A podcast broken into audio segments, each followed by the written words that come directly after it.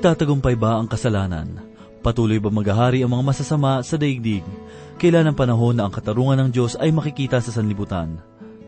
Hanapin natin ang kasagutan sa unang kabanata ng Habakuk, talatang dalawa hanggang siyam, at ito po ang mensaheng ating pagbubulay-bulayan sa oras na ito dito lamang po sa ating programa. Ang Paglalakbay.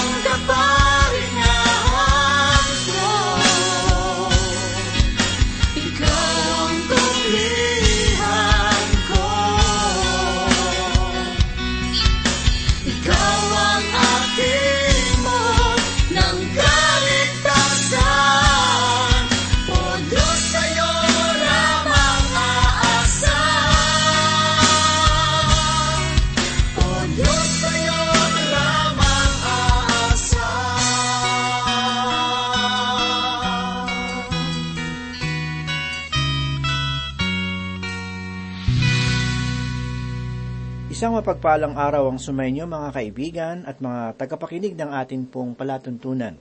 Nawa ay nasa mabuti kayong kalagayan at nakahandang pagpalain ng Diyos. Ako po si Pastor Dan Bangko. Samahan po ninyo ako at tayo ay matuto sa banal na salita ng Diyos. Naniniwala ba kayo sa kasabihan na kung ano ang inyong itinanim ay siya mo ring aanihin? Marahil ang iba ay naniniwala at ang iba naman ay hindi. Sa aking sariling pananaw, ay mayroong katotohanan ng pahayag na ito. Sa aklat po ng Ecclesiastes ay matatagpuan natin ang kaisipan ng isang tao na naghahanap ng kahulugan ng buhay. Sinasaliksik ni Haring Solomon ang karunungan, kayamanan at kaginhawahan, at ibinahagi niya ang kanyang nasaliksik. Ito ang mga iyon. Una, ang kamatayan ay walang pinipili.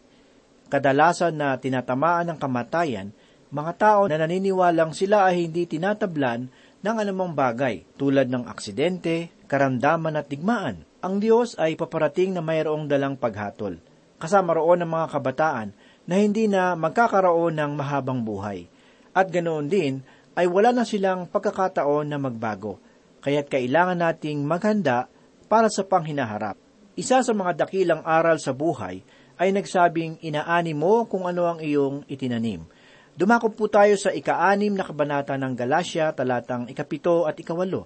Sinasabi ni Apostol Pablo ang ganito, Huwag kayong padaya, ang Diyos ay hindi maaaring lukohin, sapagkat ang anumang ihasik ng tao ay siya rin niyang aanihin, sapagkat ang naghahasik para sa kanyang sariling laman ay mula sa laman mag-aani ng kasiraan. Subalit, ang naghahasik sa Espiritu mula sa Espiritu ay mag-aani ng buhay na walang hanggan. Kung ano ang ating ginagawa ngayon ay tunay na mayroong ibubunga sa ating panghinaharap. Hindi lamang sa buhay na pangwalang hanggan, kundi sa ating ding buhay dito sa sanlibutan. Ano ba ang panganib ng pagtatanim ng mga ligaw na damo? Kung minsan ay nais nating magtanim ng buto ng paghihimagsik, maraming tao ang nagnanais na maghimagsik laban sa anumang uri ng kapangyarihan. Subalit, ipinahayag ng Diyos na tayo ay magpasakop sa may mga kapangyarihan. Ang paghihimagsik sa mga may kapangyarihan ay nagdudulot ng pagkakakulong ng maraming tao sa bilangguan. Mayroon ding nagtatanim ng mga buto ng kasinungalingan. Sa pagkakataon na kayo ay mahuli sa pagsisinungaling, ay sira na ang inyong karangalan at pagkatao. Ang iyong mga salita ay hindi na mapagkakatiwalaan at wala ng kabuluhan. Magdudulot ito ng masamang bunga sa mga kapangyarihan. Magdudulot ito ng masamang bunga sa iyong mga pakikipag-ugnayan at trabaho. Isa pa sa mga ito ay ang pagtatanim ng mga buto ng pagnanakaw. Makikita natin na ito ay laganap sa ating lipunan ngayon.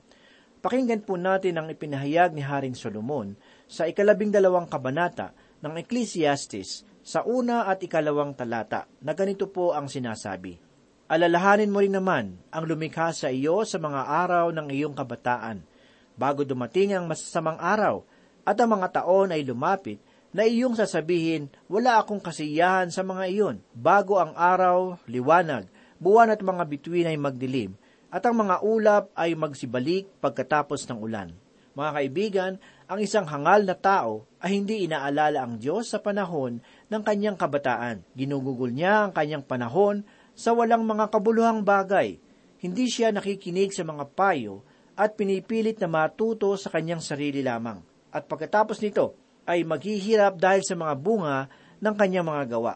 Ang isa namang tao na mayroong karunungan ay inaalala ang kanyang Panginoon sa panahon ng kanyang kabataan. Sumusunod siya sa payo ng Diyos at ng ibang tao.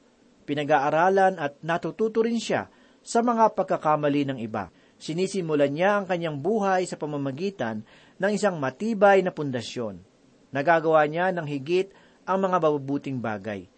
Ang isang tao na mayroong karunungan ay nagpapamalas ng kanyang karunungan. Ito ay sa pamamagitan ng pagsunod sa may kapangyarihan, maging sa pamamagitan ng paglagong spiritual, na daladala ang mga bunga ng Espiritu. Dahil dito, ay nagiging halimbawa siya sa iba pang mananampalataya. Walang sino mang ang maaaring pilitin na alalahanin ng Diyos sa panahon ng kanilang kabataan o sa ating kasalukuyang panahon maaari lang nating ipaalala ang mga panganib sa hindi paggawa nito. Isa lamang ang may katiyakan, na ito ay tatandaan ng Diyos. Lahat ng mga bagay na inyong ginawa ay hahatunan ng Diyos, kung kaya't kailangan mong sundin ang mga utos ng Diyos. Ang mga pahayag na ito sa aklat ng Ecclesiastes ay isang pagpapaalala sa atin na aanihin natin ang mga bagay na ating itinanim.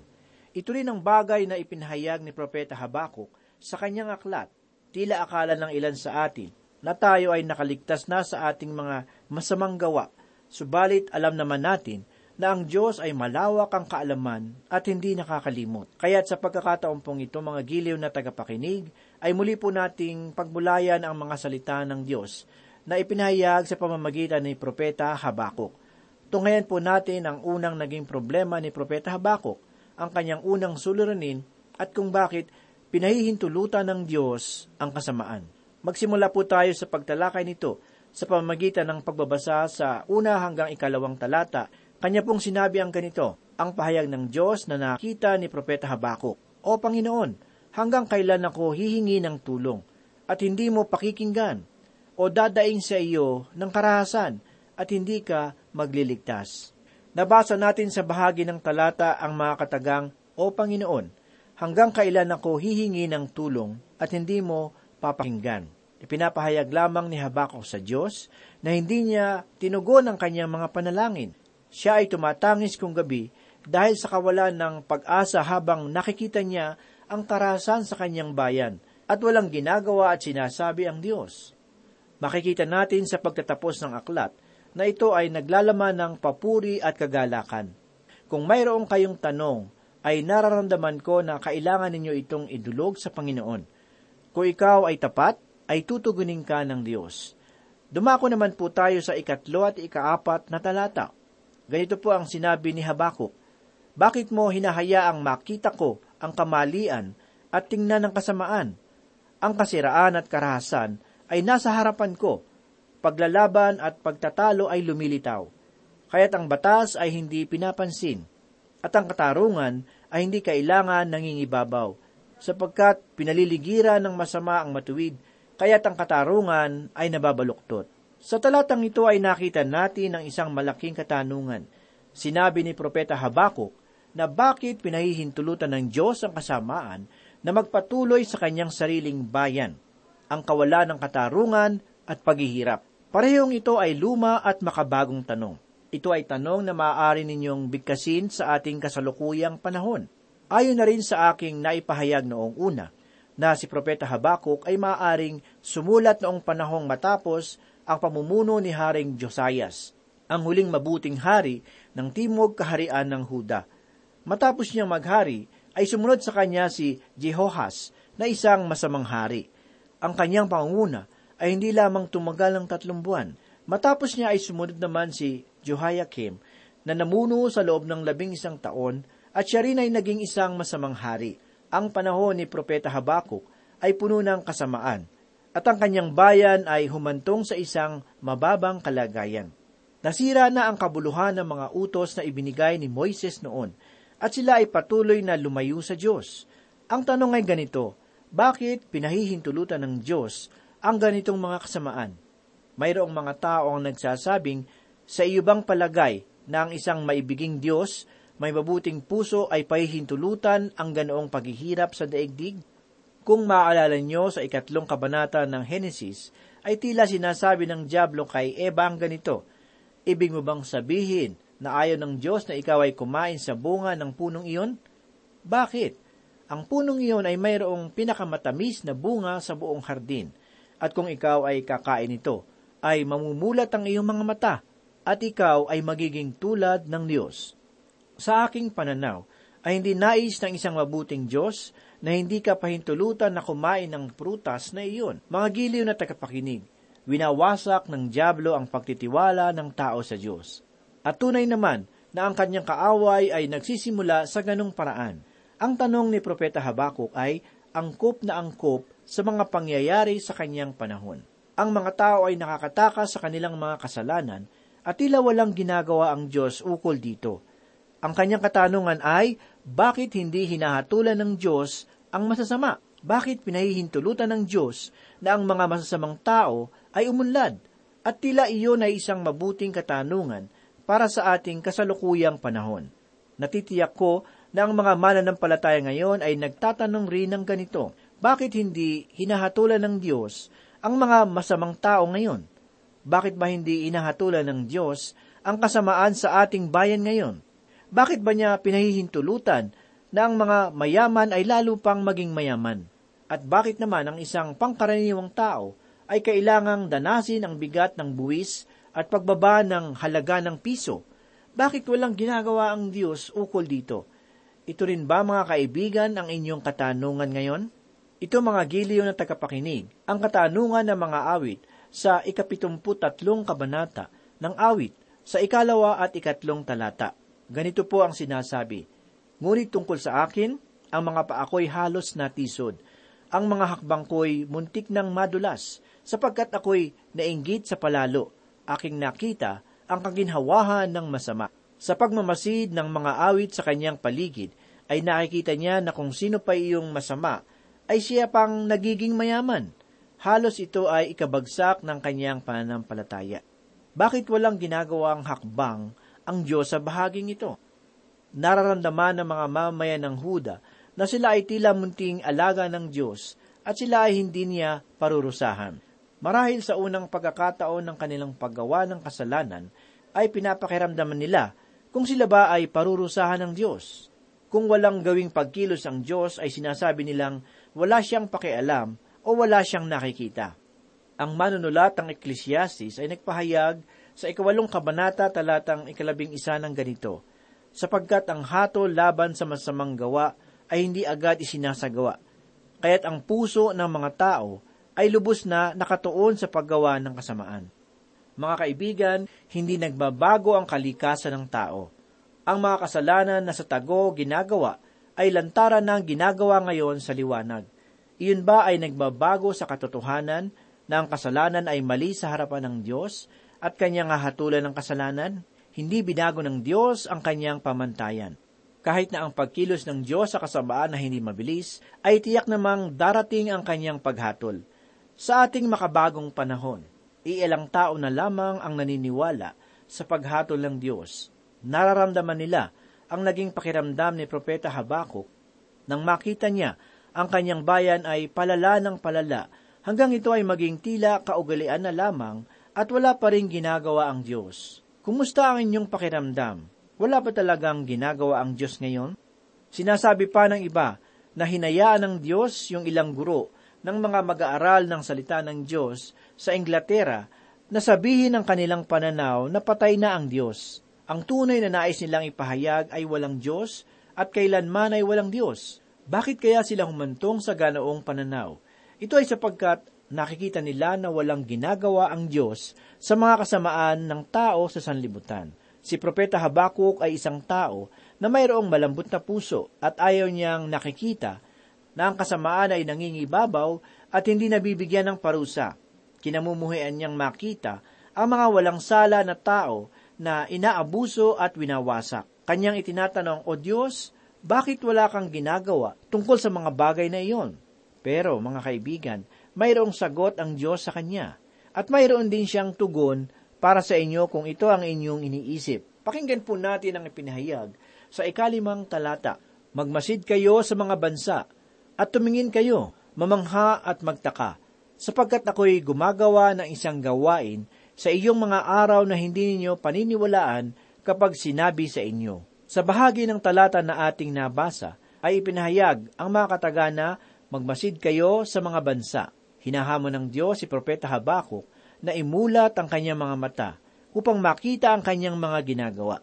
Ang dakilang imperyo ng Assyria ay nakubkob at ang Ninibe na kanyang kabisera ay nawasak sa pampang ng ilog Euphrates ay umusbong ang isang kaharian at ito ay naging matagumpay laban sa Ehipto doon sa Carchemish. Ang tagumpay ay si Haring Nebuchadnezzar at kanyang dinadala ang kaharian ng Babylonia bilang isang malakas na bansa. Sinasabi ng Diyos kay Habakuk na hindi niya kailangang panghimasukan ang mga bagay na nangyayari sa sanlibutan sapagkat ito ay ipinipilit sa kanya. Makapangyarihan ang pagkilos ng Diyos dito sa sanlibutan. Siya ay mayroong ginagawa tungkol sa kasalanan. Pinahayag din sa talata ang mga katagang sapagkat ako'y gumagawa ng isang gawain sa iyong mga araw na hindi ninyo paniniwalaan kapag sinabi sa inyo. Ang pahayag na ito ay inulit ni Apostol Pablo sa dakilang pangangaral na kanyang ginawa sa lugar ng Antioch na matatagpuan sa ikalabing tatlong kabanata ng Aklat ng Mga Gawa. Basahin po natin ito sa ikalabing tatlong kabanata ng gawa mula ikatatlumput walo hanggang ikaapat na isang talata. Kaya mga kapatid, maging hayag nawa sa inyo na sa pamamagitan ng taong ito'y ipinahayag sa inyo ang kapatawaran ng mga kasalanan at sa pamamagitan niya, ang bawat nananampalataya ay pinalalaya sa lahat ng bagay, kung saan hindi kayo kayang ariing ganap ng kautusan ni Moises. Kaya nga, mag-ingat kayo, baka dumating sa inyo ang sinabi ng mga propeta. Tingnan ninyo, mga mapanlibak, manggilalas kayo at mapahamak, sapagkat ako'y gumagawa ng isang gawa sa inyong mga araw, isang gawang sa anumang paraay, hindi ninyo paniniwalaan kung sabihin sa inyo ng sinuman. Kung inyong mapapansin, ay inulit ni Apostol Pablo ang pahayag ni Propeta Habakuk sa unang kabanata talatang ikalima, isang kahangahangang paggamit sa talatang ito. Sinasabi ni Apostol Pablo na ang Diyos ay naglaan para sa kaligtasan at hindi niya ito ginawa sa isang sulok. Nung oras ng pagpapako sa krus kay Heso Kristo, lahat ng mga Hudyo sa buong daigdig ay nasa Jerusalem upang ipagdiwang ang pista ng Paskwa. Lahat sila ay ipinamalita sa bawat dako na si Jesus ng Nazaret ay namatay sa krus at napabalita pa na siya ay muling nabuhay. Ganoon din ay muling nagbalik ang mga Hudyo sa Jerusalem upang ipagdiwang naman ang araw ng Pentecost nang bumaba ang banal na espiritu sa ilang mananampalataya. Mula noon ay maraming tao ang naligtas at sa mga sumusunod pang araw. Nang makaabot ang balita sa mga Romano, ay hindi nila ito pinansin noong una. Mga giliw na tagapakinig, ipinapahayag lamang ni Apostol Pablo na ang Diyos ay kumikilos sa kanilang panahon. Ngayon ay nagtatanong ang sanlibutan, bakit walang ginagawa ang Diyos tungkol sa kasalanan? Mga kaibigan, mayroon ng ginagawang bagay ang Diyos sa bagay na iyon. May isang libo at siyam na raang taon na ang nakalilipas nang ibinigay niya ang kanyang anak upang mabayubay sa krus. Pumasok siya sa gawain ng sanlibutan at sinabi niyang muli siyang kikilo sa sanlibutan tungkol sa kasalanan.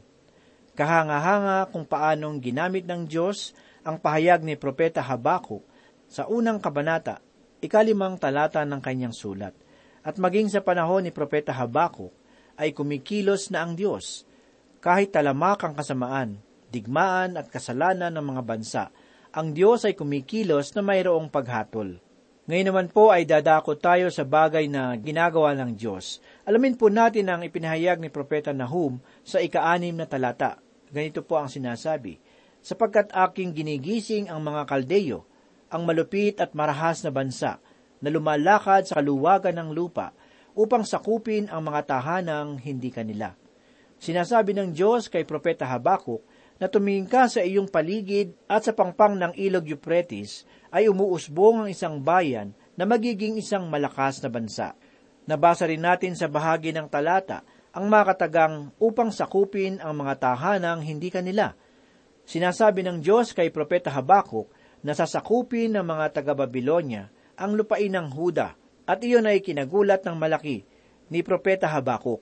Inilarawan ng Diyos kay Propeta Habakuk ang kaharian ng Babylonia sa pamamagitan ng kanyang pahayag na ang malupit at marahas na bansa.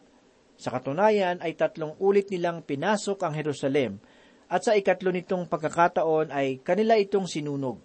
Itinuturing ng mga taga-Babylonia na ang kanilang lahi ang siyang pinakamataas at hindi kinikilala ang sinumang lahi na kanilang kapantay. Sa ikapitong talata ay ito naman ang pahayag ni Propeta Habakuk. Sila ay kakilakilabot at nakatatakot. Ang kanilang katarungan at karangalan ay mula sa kanilang sarili. Ang mga taga-Babylonia ay nakasalalay lamang sa kanilang mga sarili. Mayroon silang mataas na pagtingin sa kanilang mga sarili sapagkat sila ay mga dakilang mapagmataas.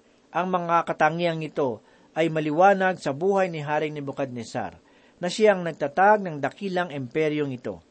Sa aklat ni Propeta Daniel ay makikita natin na si Haring Nebuchadnezzar ay nagkaroon ng sakit sa pag-iisip. Sa panahong iyon ay hindi niya nakikilala ang kanyang sarili. Sa katunayan ay lumabas siya sa kanyang palasyo at kumain ng damo na tulad ng isang hayop. Ganito naman po ang pahayag ni Propeta Habakuk sa ikawalong talata. Ang kanilang mga kabayo ay matutulin kaysa mga leopardo, higit na mababangis, kaysa sa panggabing asong gubat, at ang kanilang mga mga kabayo ay mabibilis.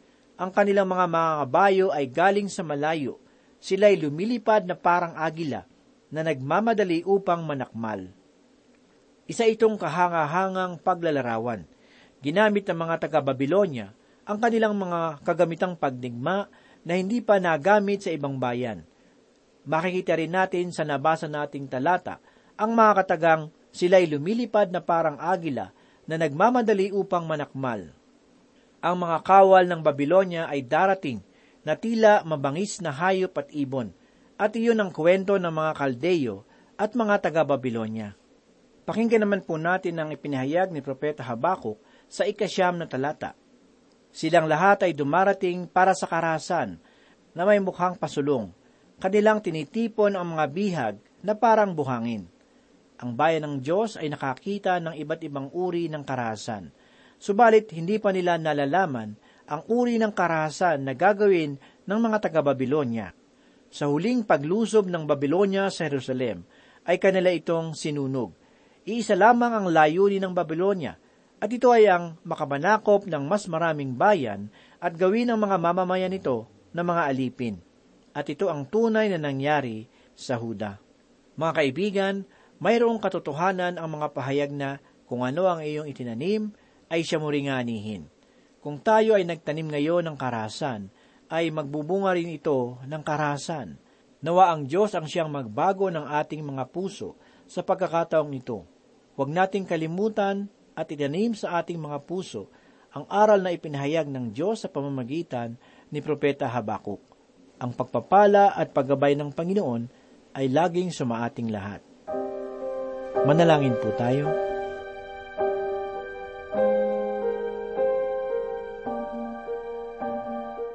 Muli kami nagpapasalamat, muli kami nagpupuri Panginoon sa iyong mayamang salita. Salamat muli sa katotohanan na amin pong natunghayan sa mga oras na ito. Salamat sa pagpapalang ito ng iyong salita na naging kalakasan ng aming kaluluwa.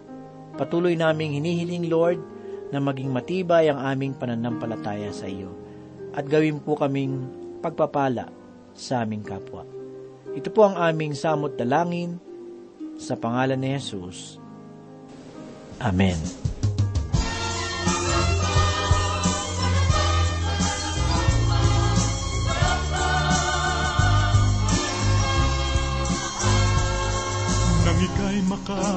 Makakilala sa Panginoong dakila, iyo bang nadama ang kabigatan para sa iyong kapwa? Nais mo bang ika'y ligtas, ngunit sila'y hindi? Ibahagi mo sa kanila kapanganakan mo muli. Ipagsabi mo, si Kristo'y buhay sa iyo. Ipagsabi mo, buhay mo'y binago. Ipagsabi mo, tunay na mahal niya tayo. Wala nang kamatayan, may buhay na walang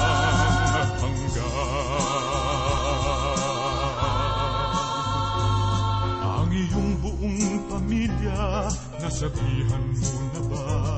Ang iyong mga kaibigan, dati mong kasama. Kung ikaw ay nahihiya, dumalangin sa Kanya. Bibigyan ka ng lakas ng loob, nasabihan mo sila. Pagsabi mo, si Kristo'y buhay sa'yo. Ipagsabi mo,